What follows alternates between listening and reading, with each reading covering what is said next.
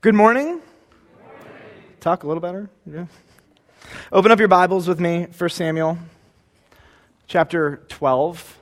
We are in a series on the kings of Israel, a sub series on the life of David. we are spending a couple months going through King David's life. If you don't know who King David is, he is next to Jesus, the greatest king of Israel. And uh, David, so far, he's been the hero of every single story until last week. Um, man, what a heavy experience um, it was for David to do what he did. Um, I know at times we're sitting there, we're reading it, we want to reach through the pages of Scripture, strangle him, maybe hit him in the face, take him out. Um, anybody else feel like that? Am I the only one who wants to just arm wrestle David to the ground and say, Brother, what are you doing? And we ended with David having um, uh, an adulterous relationship with a woman. Obviously, that was not his wife, ended up lying about it and killing her husband, um, deceiving, manipulation. I mean, you name it. I think David um, broke six of the Ten Commandments, and if he had slept with Bathsheba on a Saturday, he would have been seven by breaking the Sabbath. Um, I mean, he just went to town um, on breaking the law. And what we found is that David was about to enter into an extended period of se- uh, uh, uh extended period of time where he would be hiding his sin. And um, ra- raise your hands with me. How many of you have a secret sin you've never told anybody about? Don't raise your hands. I'm just kidding. A, some of you got really, really, really nervous. I'd like to confess a couple secret sins that honestly not too many people know about me. Um, when I was in high school, um, I went to a Hanson concert. You remember the song MMMBop? Anybody? Even if you don't know who Hanson is, you should know the song MMMBop. I know. I'm getting looks of judgment. I'm telling you, I just, I wanted to go. That was the problem. And it was a great concert. Okay, second, second confession. Um, I have owned almost every single Backstreet Boys album. judgment, judgment. Peter Lewis, I will tell about your music listening habits. You be quiet. So, third confession if you know me, if you don't know me, take me out to dinner. I would love to tell you the story about this. I, I've been praying secretly for one person to come to the village church for a long time a cobbler. Because I have a boot company that I have been waiting to launch and it is, I mean, I have an entire marketing campaign ready to go for this boot company. And, uh, and, I, and, I, don't tell people that often, right? But secret, I had a person come up to me this morning and they said, hey, literally, they had no idea I was going to talk about this. They said, when are you going to start your boot company? Because I need a new pair of boots. Not kidding. Um, so if you ever want to hear about my, the name of my boot company, it's really embarrassing. I'm not going to go that far. Um, but you know what? If I, were to, if I were to say to some of you, hey, what are some of the things that you just don't want anybody to find out? Um, let's dig a little bit deeper. I want you to imagine your um, spouse or your parents come up to you in the morning and they say this um, Tonight, when you get home, I want to have a serious conversation and I want to ask you a question. And here's what I want to ask you What is the one question that you do not want them to ask you? What's the one question you don't want them to ask you? When I was 19, uh, I was uh, at Michigan State University. I was a freshman, and I had a roommate who was an awesome, awesome guy who wasn't a believer. And uh, I prayed that this guy would come to trust in Jesus. That was my prayer. And uh, I, I want to go back in time with you because I think sometimes uh, we can forget what computer technology was like in 1999. Um, you didn't really have cell phones like we do now, right? The internet, how many of you had dial up, right?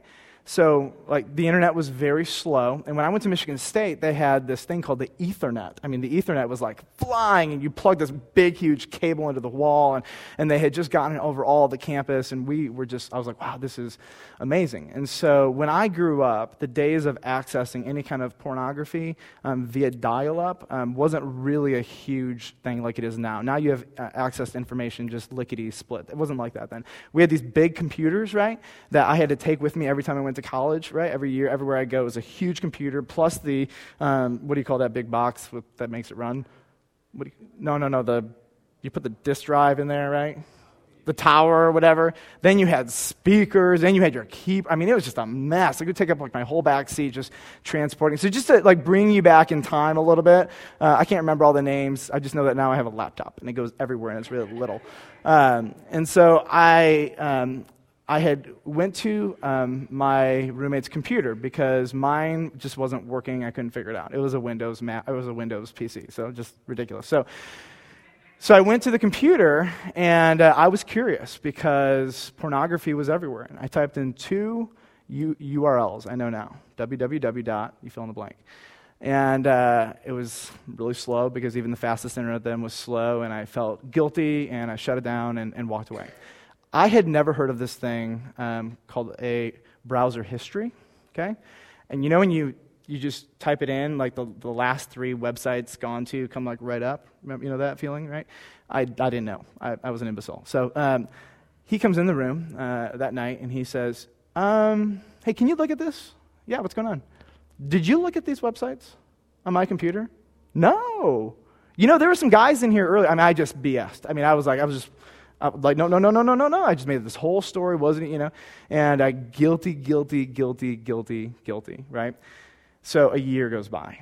And you know when you go to pray, and it's like sometimes you can just shut down that secret sin for a while. You can just push it away and you push it away and you push it away. And then every month, every month or two, it comes up when you're praying, and the Lord's like, hey, Michael, remember when you lied?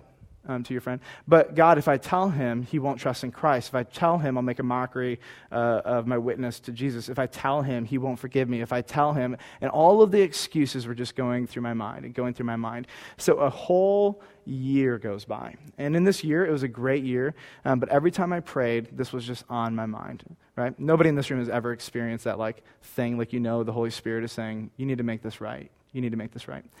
So I am driving a year later. I'm going to Colorado. I left Michigan State. Him and I had parted ways. And uh, I find myself on a five day car ride to Colorado. Why did it take that long? Just did. So I, in this whole ride, the Holy Spirit is doing a work on me. And uh, there were three lies that I had told to people that I just could not get off my conscience. And this was the main one. This was the big one. Now, I got to um, this girl's house and I called him up. We, again, we didn't have cell phones. And I sent him an email. We set up this whole time to actually call. I remember when you couldn't text people, you actually had to set up meetings, right? And uh, I called him and I told him, and he said, Bro, I totally forgot about that. Forgiven. Like, that's not even a big deal. Are you kidding me? Well, thanks. I mean, I appreciate you telling me, but like, that's fine. People make mistakes. People, people are human. For a year, this thing petrified me. I didn't want to do anything about it. And then here's what I found um, that when I obeyed the prompting of the Holy Spirit to confess, it was like a billion pounds had been lifted off of my chest. And I was so ashamed. I was so embarrassed. And in my confession to my non Christian friend, um, he showed me a level of grace and mercy and safety that honestly um, held, has held me back in the past from confessing swiftly to Christians. You understand what I'm saying by that, right? That sometimes non Christians can be quicker to give grace and mercy and understanding than Christians can. And I think, I'm pretty positive, we have a bunch of people in the room here and when I say to you, what is the one question you do not want your spouse or your parents or your pastor to ask you, you know exactly what that question is. I mean, it is on the forefront of your mind. And uh, some of you are going to say, Thanks, Mike, for making me feel terrible this morning. It is absolutely my pleasure. I consider it an honor to, to help you do that. Um, but I have, I have found out that most people, number one, have secret sins. Um, we are some of the most secretive people, and it's often because we are continually trying to portray a level of holiness that we actually do not have. Can I get an amen from somebody in this room?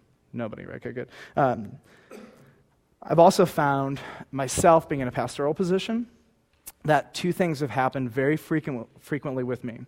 Um, either someone will come to me and confess a secret sin that has been burdening them, burdening them for a very long time, or I will end up catching them.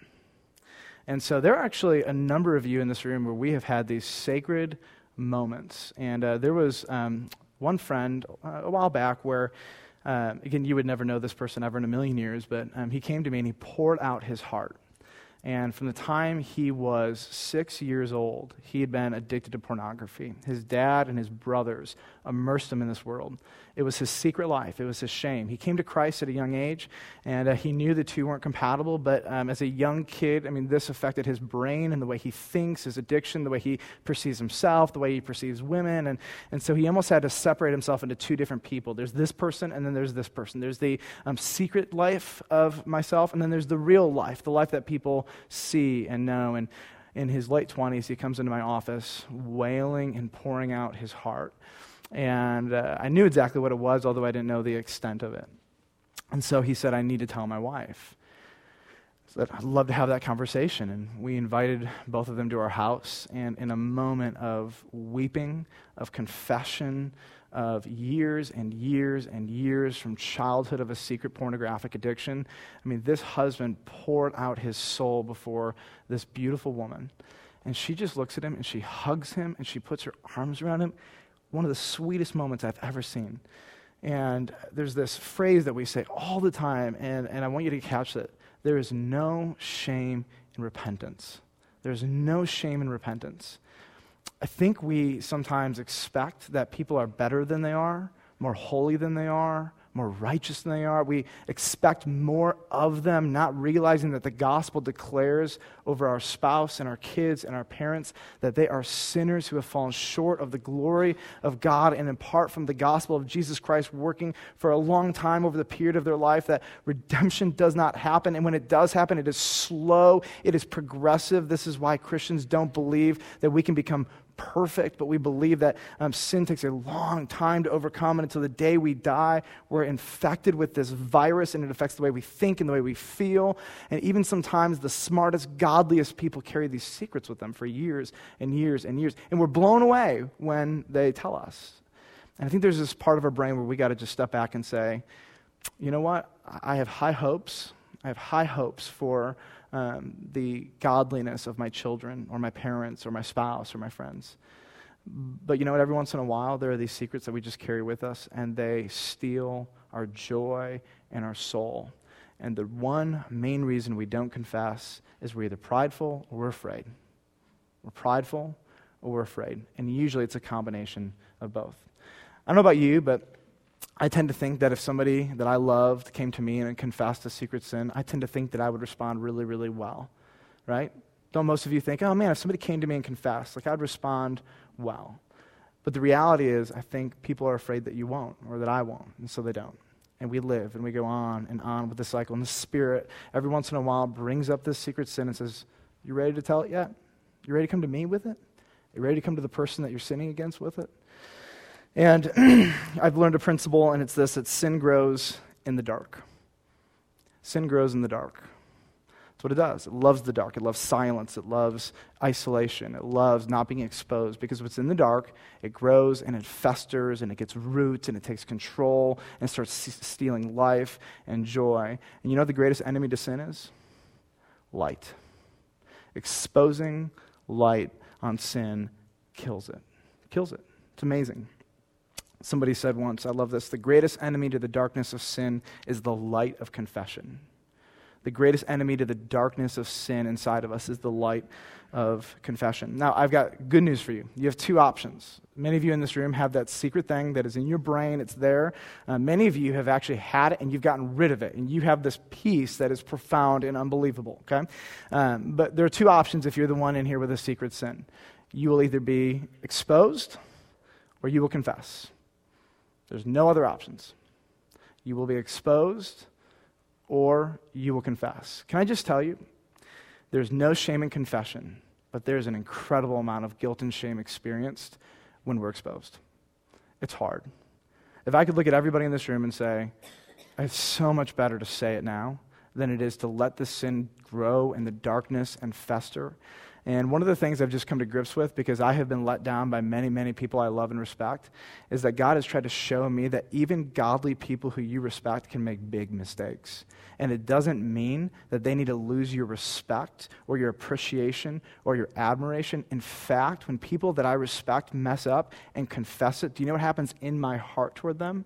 My respect goes up because the courage that it takes to submit to a moving of the Holy Spirit, to put yourself in such a vulnerable position, there are very few times that I can think of when somebody confessed to me and my trust in them, my respect for them did not go up. I mean, it's a profound, profound thing that happens. And uh, a couple passages of scripture, David obviously knows what it's like to live with un- unconfessed sin. Here's what he says if we had forgotten the name of our God, which is not possible, and spread out our tent, our hands to a foreign God, let's say I just totally forgot about Jesus and I worship a foreign God, here's what he says Would God not have discovered it since he knows the secrets of the heart? Solomon uh, writes in Ecclesiastes. He's seen his father David. He's heard the legacy of what happened with David and Bathsheba. Uh, and he writes this, and he goes, For God will bring every deed into judgment, which means that every single deed ever done will be exposed publicly for all to see, and he will judge it for what it is. He says this with every secret thing. So it's not just the things you've done, it's the secret places of our heart. They're going to be exposed. And here, here's what he says whether they're good or whether they're evil. So now let's go back to this.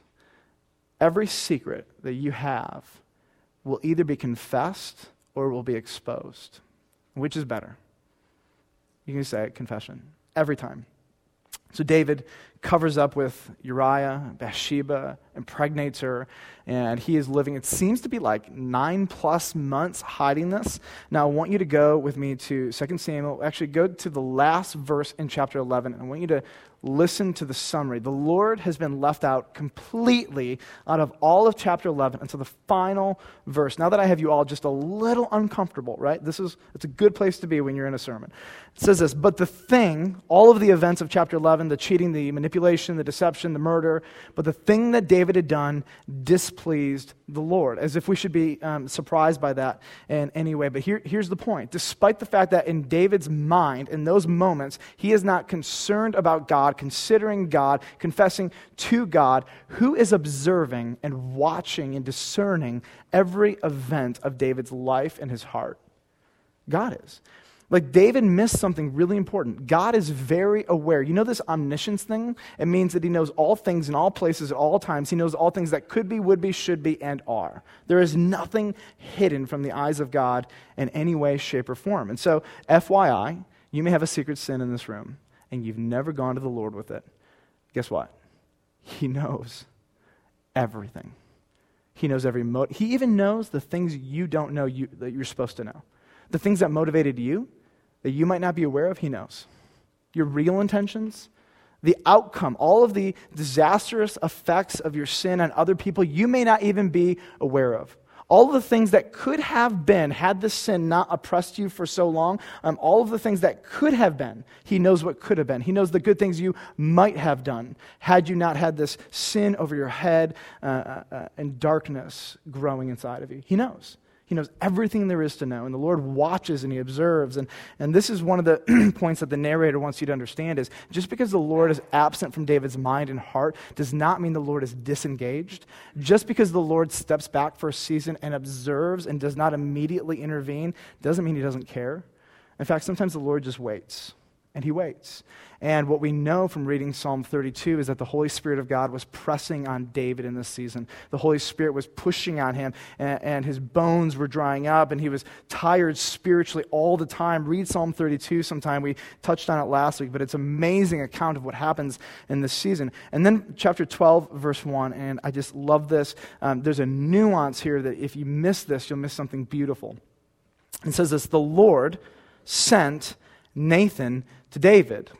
Now, in all of Saul's disobedience, did the Lord, um, when, he, when he removed the Holy Spirit from him, send anybody to Saul?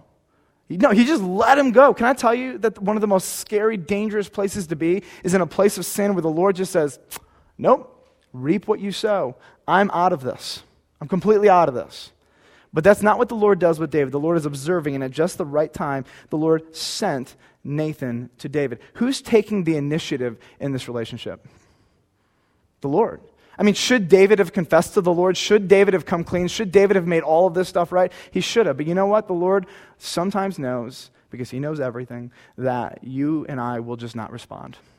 we will not confess. We will not take the action necessary. And catch this if you're his kid, he will expose you.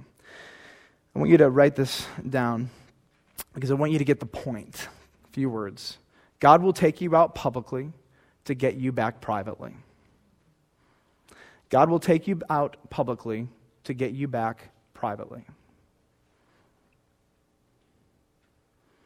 So the Lord sends Nathan to David. says this He came to him and he said to him, Now, this is awesome. I'm going to tell you why this is awesome. Because isn't the Lord so even merciful in the way he confronts us sometimes?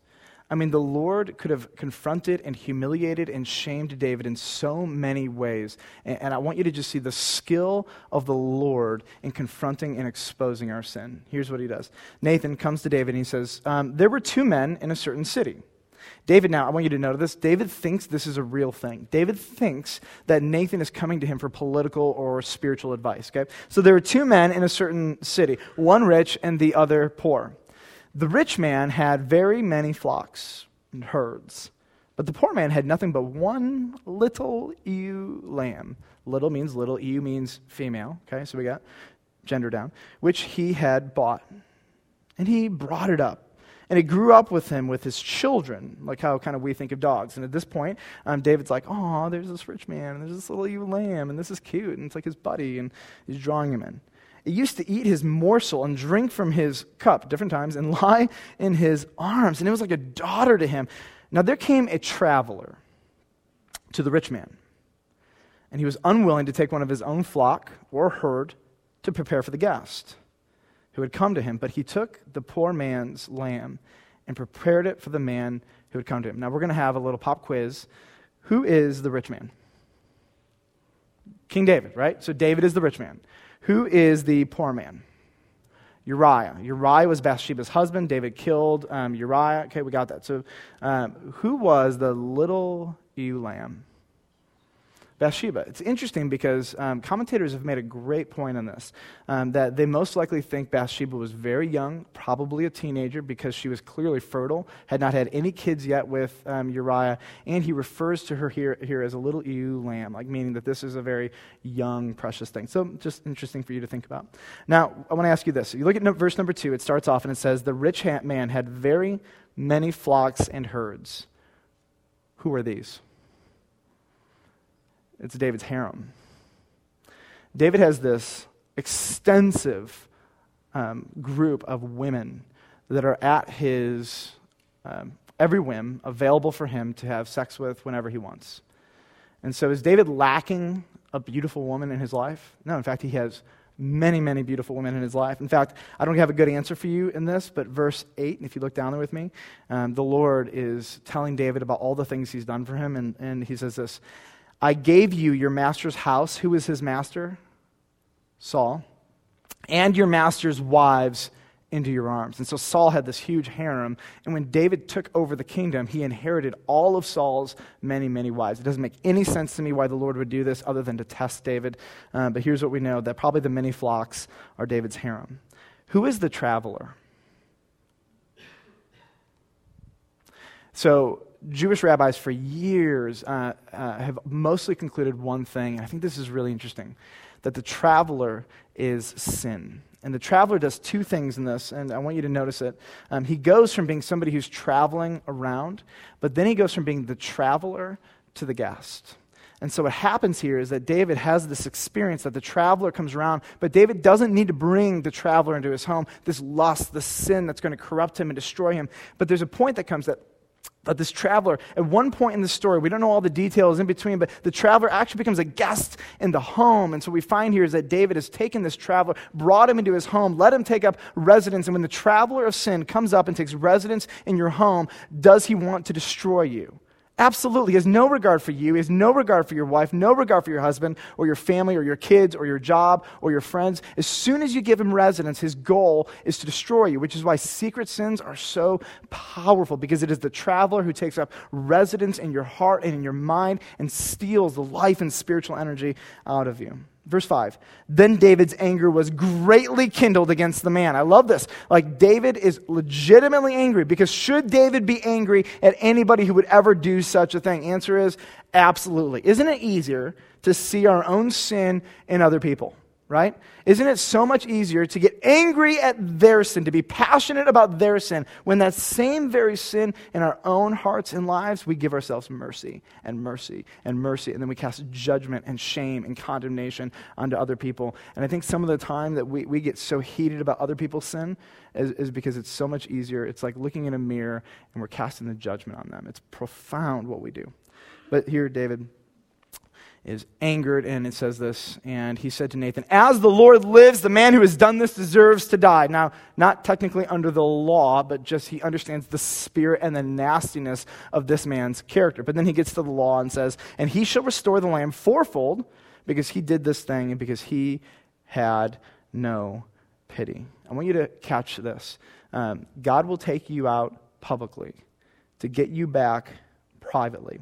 And not only do we see that the Lord is exposing David's sin, now I want you to watch this. The Lord is going to enter in, He's going to expose this, and then He's going to discipline him. And this is going to be a very beautiful thing to, to watch. Then Nathan said to David, You are the man.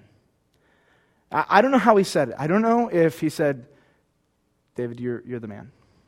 I don't know if he said it with this air of judgment, like, David, you're the man. I think sometimes that we think the prophets are all angry and mean. Um, I don't think it's ever easy for a prophet to go have to go up to the king of Israel in behalf of God and say such hard and difficult things. Here's what I want you to understand about the prophet. I want you to understand about the person who might have to confront you one day and expose you one day. I, I don't know anybody who loves to expose people's dark sins. I don't know anybody. I don't know anybody who takes great pleasure out of seeing people that they love fall. I, I, don't. I tend to think when I'm, when I'm reading about Nathan that Nathan is a man who is asked to do an incredibly difficult job to approach um, a king who can be very scary in these moments. We don't know what he's capable of. We already know he's capable of murder. Um, is he turning into King Saul? We just don't know. But um, here's what I want you to understand that I think Nathan here is having a really hard time. Uh, I cannot imagine that this was easy for him. I want to read to you passage from Hebrews chapter 12. These are verses 5 to 10. I think this is awesome. Um, here's what it says My son, do not regard lightly the discipline of the Lord. So if the Lord is disciplining you, is this something you should, you should consider lightly? No, you don't treat this lightly. You take this seriously nor be weary when reproved by him. So when he disciplines you and he comes in and he executes just, justice or judgment or discipline or puts you in a spiritual timeout, if you will, like, don't get weary, don't get exhausted. Don't look at him and just be like, I can't believe you did this to me. Because after all, who did this to you?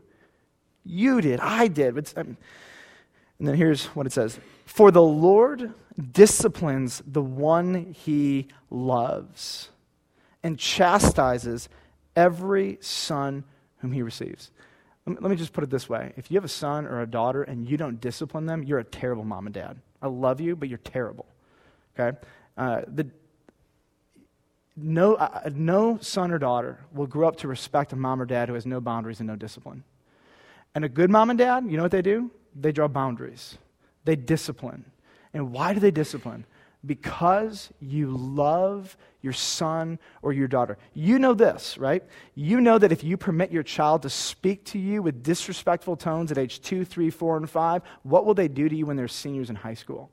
They will devastate you and destroy you with their words. You know that. You calculate the risk. So you do the hard thing now to protect them later. You enter into these things now so they don't grow and accumulate and make a very ugly, terrible human being. And that's what discipline does it creates boundaries around children now so that later um, they don't give themselves over to the sin that's inside of them. And so this is what God does. Every dad or mom who loves their son or daughter disciplines them. And you do that differently with every kid. Does it mean you abuse them? Say no. It's not what we're talking about. So if your brain goes there, you're not listening. Number seven, it is for discipline that you have to endure. This discipline is a good thing. By being disciplined, you learn discipline or control over your life to live the way you should. God is treating you as sons. So if, if, if, God comes to you and he exposes you and then disciplines you, I've got awesome news for you. God loves you and thinks of you as a son or a daughter, right? Isn't that cool? I don't go discipline kids who aren't mine. Do you know why? I don't love them like I love my sons or daughters. You know what I do to my kids? I discipline them regularly so that I can help them become the little men and little women, or one day big men and big women, that they are called by God to be.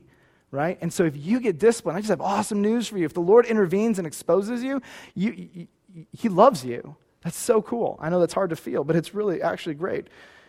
If you are left without discipline, in which all have participated, then you are illegitimate children and not sons. If God doesn't intervene, catch this, you're not a son or daughter.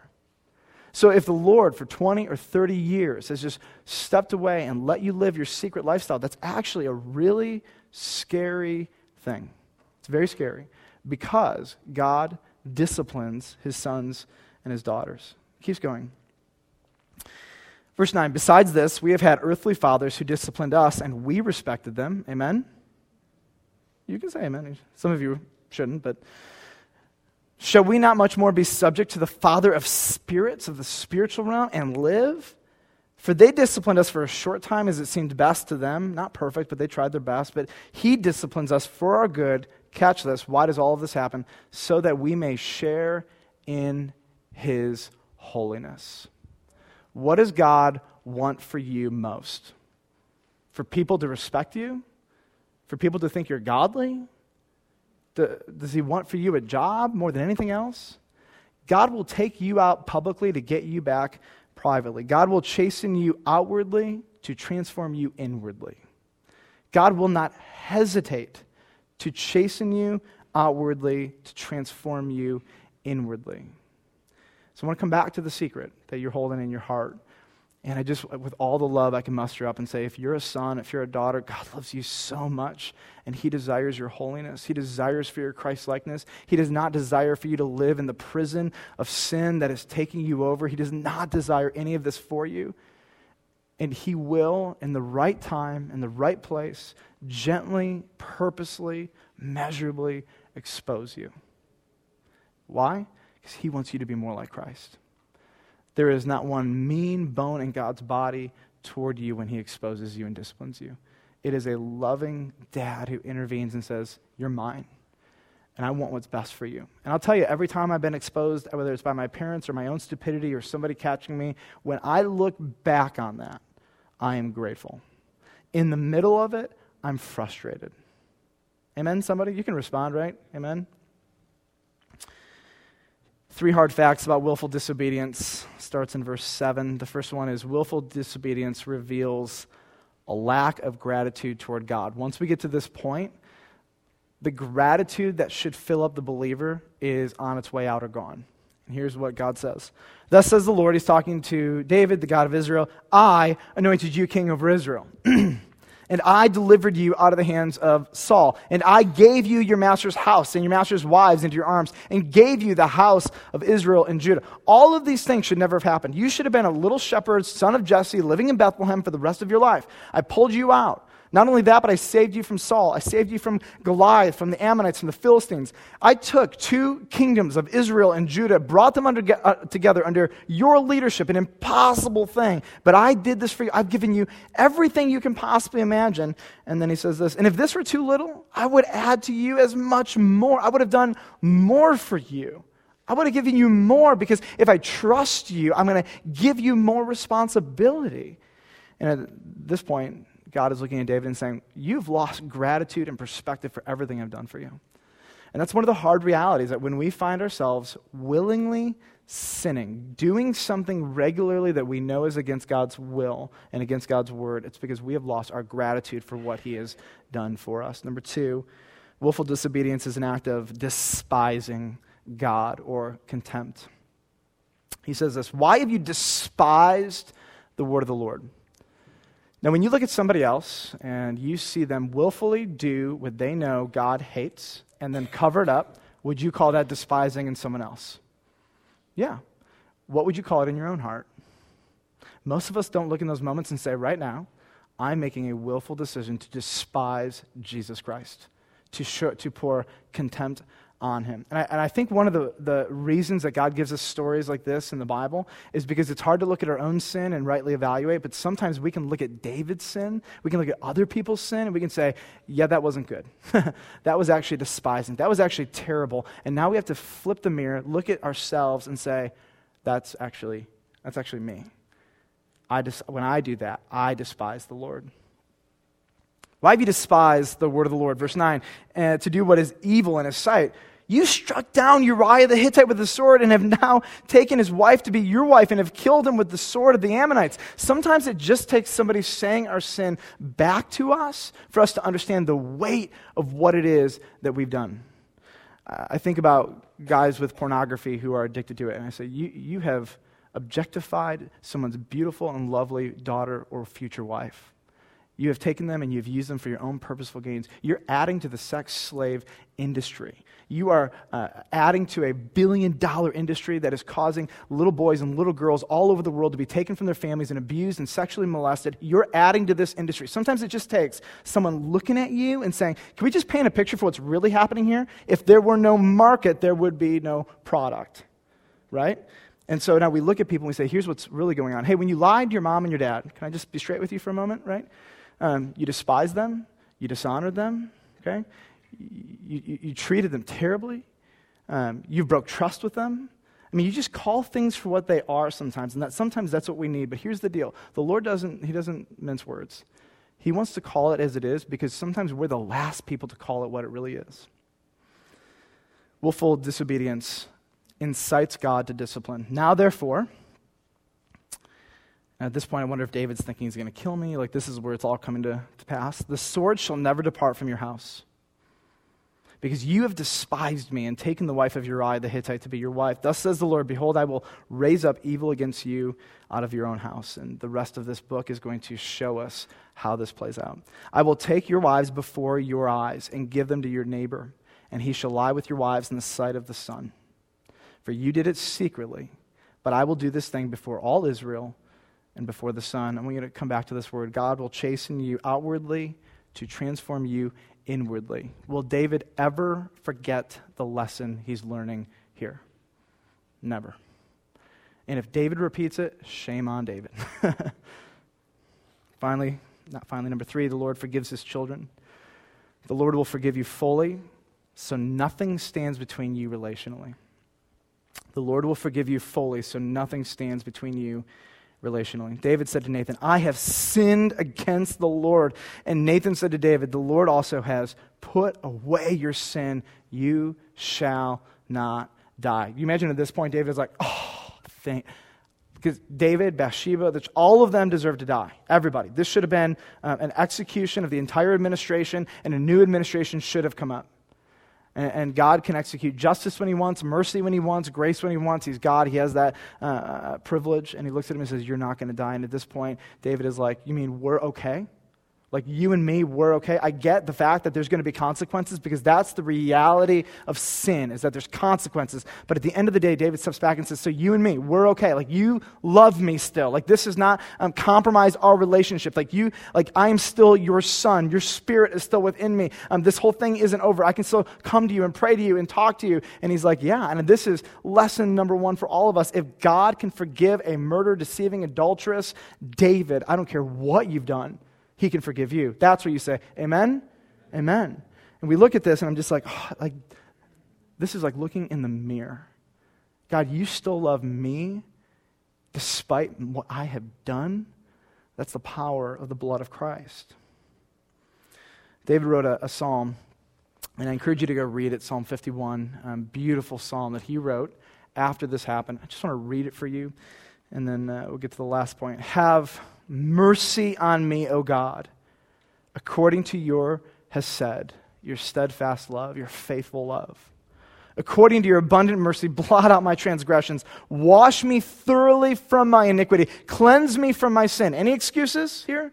None. Any but but you don't understand what she did. But but if you were in my shoes, there's no buts. This is just straight up I have sinned. No one is responsible but me. I am my greatest enemy. I am the problem here. Yes, a billion people could have done things a billion times differently, but I still did what I did because it's in me. It's my problem. Wash me thoroughly from my iniquity and cleanse me from my sin, for I know my transgressions, and my sin is ever before me. Catch this against you, you only, have I sinned and done what is evil in your sight so that you may be justified in your words and blameless in your judgment. He steps back and he looks at all of the consequences of his sin, and David himself says, This is just. You are blameless. Uh, whatever happens in my family and to my life, um, it is mercy because I deserve death, and anything less than death is mercy. Behold, he, I was brought forth in iniquity, and in sin did my mother conceive me. Ever since I was a, a baby, this inclination has been inside of me. It's a part of my DNA. Verse 6 Behold, you delight in truth in the inward being. Like you're concerned with my holiness and my character. And you teach me wisdom in the secret heart. Is God concerned about the secrets and about the, the heart and the things that we're not telling everybody and the things that we're hiding? Intimately concerned with this. He is passionate about this. Purge me with hyssop. Do whatever you need to do, and I shall be clean. Wash me, and I shall be whiter than snow. Let me hear joy and gladness. Let the bones that you have broken rejoice. Hide your face from my sin and blot out my, all my iniquities. You want to talk about a confession? That's confession. Like this whole, oh, I'm sorry if I hurt you. That's not confession. Oh, I probably should have known better. Sorry. This is confession. When you have been hiding in secret for years and years and years. This is not just a, I'm driving and I'm talking in my head and for four seconds and it's done, I walk away. This is a moment where it's a holy moment where you need to stop, you need to get away, you need to be private, you need to be alone, you need to get on your face before God and pour out your heart. Somehow you need to feel the weight of your sin, and as long as you're in the presence of someone else, I typically don't believe that that is possible. Hide your face from my sins and blot out all my iniquities. Create in me a clean heart Anyone want that? Oh God, renew a right spirit within me. Don't cast me from your presence. Take not your Holy Spirit from me. Restore to me the joy of your salvation and uphold me with a willing spirit. I love this. Then I will teach transgressors your ways, and sinners will return to you. I'll take this secrets life of mine I'll receive your forgiveness, and now I will train others to do the same thing. Deliver me from blood guiltness, O God, God of my salvation, and my tongue will sing aloud your righteousness. O Lord, open my lips, and my mouth will declare your praise. At the end of this verse 17, it says, The sacrifices of God, what he wants from you is a broken spirit, a broken and contrite heart, O God, you will not despise. I want to come back to the line from the beginning of point three, the Lord will forgive you fully, so nothing stands between you and Him relationally. And let's read this. How do I respond? And I just want to close with this final worship. Verse 15 The Lord afflicted the child that Uriah's wife bore to David, and he became sick. And therefore, sought, David therefore sought God on behalf of the child, and David fasted and went in and lay all night on the ground. I mean, do you hear his pain? And the elders of his house stood beside him, just like dudes, don't know what to do. We just kind of stand there when everybody. To raise him from the ground, but he would not, nor did he eat with food with them. On the seventh day, the child died. And the servants of David were afraid to tell him that the child was dead, for they said, Behold, while the child was yet alive, we spoke to him, and he did not listen to us. Now, then, can we say to him, The child is dead? He may do harm, do himself some harm. But when David saw that the servants were whispering together, David understood that the child was dead. David said to his servants, Is the child dead? And they said, He is dead. Catch verse 20.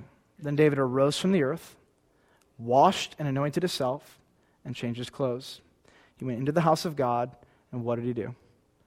He worshiped. He then went down to his house, and he was asked. They set food before him, and he ate. And servants said to him, What is this thing that you have done? You fasted and wept for the child while he was alive, but when the child died, you arose and you ate food, and now you're worshiping. What's going on here? And, and I love this that the heart after God, when they're exposed and disciplined and forgiven, even in the aftermath of their sin, what do they do? They worship.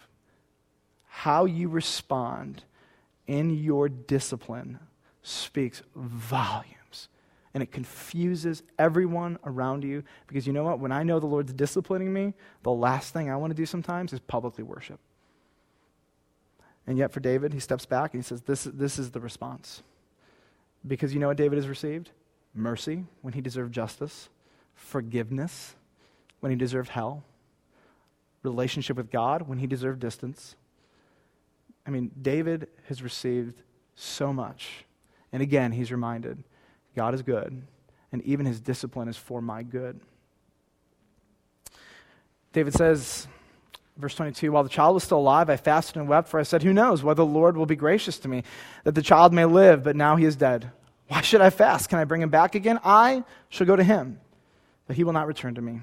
And then David comforted his wife Bathsheba, went into her and lay with her, and she bore a son, and he called his name Solomon, and the Lord loved him. I want to answer one question Why does God go to such extreme measures to expose our unrepentant secret sin? Number one, because he loves you, truly. Any mom or dad, if you had a son or daughter with a secret and it was destroying them, would you not do anything possible to get them whole again? If you had a son or daughter with an addiction, if you had a son or daughter with a problem, would you not do everything in your power you could to help them? And what motivates you? Love. And, and I want to come back to this. If the Lord disciplines you, you just need to take this moment and say, I am a son or daughter, and you love me. Number two, he wants you to be happy. Like the present heartache produces future joy. Every, at every moment, God wants your joy. And then finally, number three, I think this is just a reality check. This is what we agreed to when we trusted in Christ. I don't know if you know that, but like I, I agreed, Jesus, give me your Holy Spirit and do whatever it takes to make me holy, despite me. It's part of the deal. And that's why some of us should really count the cost before we trust in Christ. Because he loves you so much and he wants your joy so much that when you came to him, you and him agreed together that he could do whatever he wants to make you holy. And he knows best. Amen? I want to pray, and we're going to close in worship. One song, and uh, this is an opportunity to lift our voices up to God. And uh, I want to just avail to each of you. Um, if there's somebody you need to talk to, I think sometimes this process of um, talking with somebody is just so helpful, whether it's myself or someone else. There are a group of people who I know would love to just sit with you in complete privacy, serve you, and listen to you and uh, pray with you. So if that's something you would love, just come talk to me and say, I need to talk to somebody, and you, I'll help you find someone. Sound good? All right. Father, thank you for being so good to us. Thank you for loving us. Thank you for exposing us. Thank you for disciplining us. Um, we deserve hell. We deserve justice, but you just pour out mercy and grace and mercy and grace and mercy and grace. And, and so, God, what better way to respond right now than to just worship the name of Jesus? God, as we sing, uh, may your Holy Spirit do in hearts what only you can do. We pray this in Jesus' name. Amen.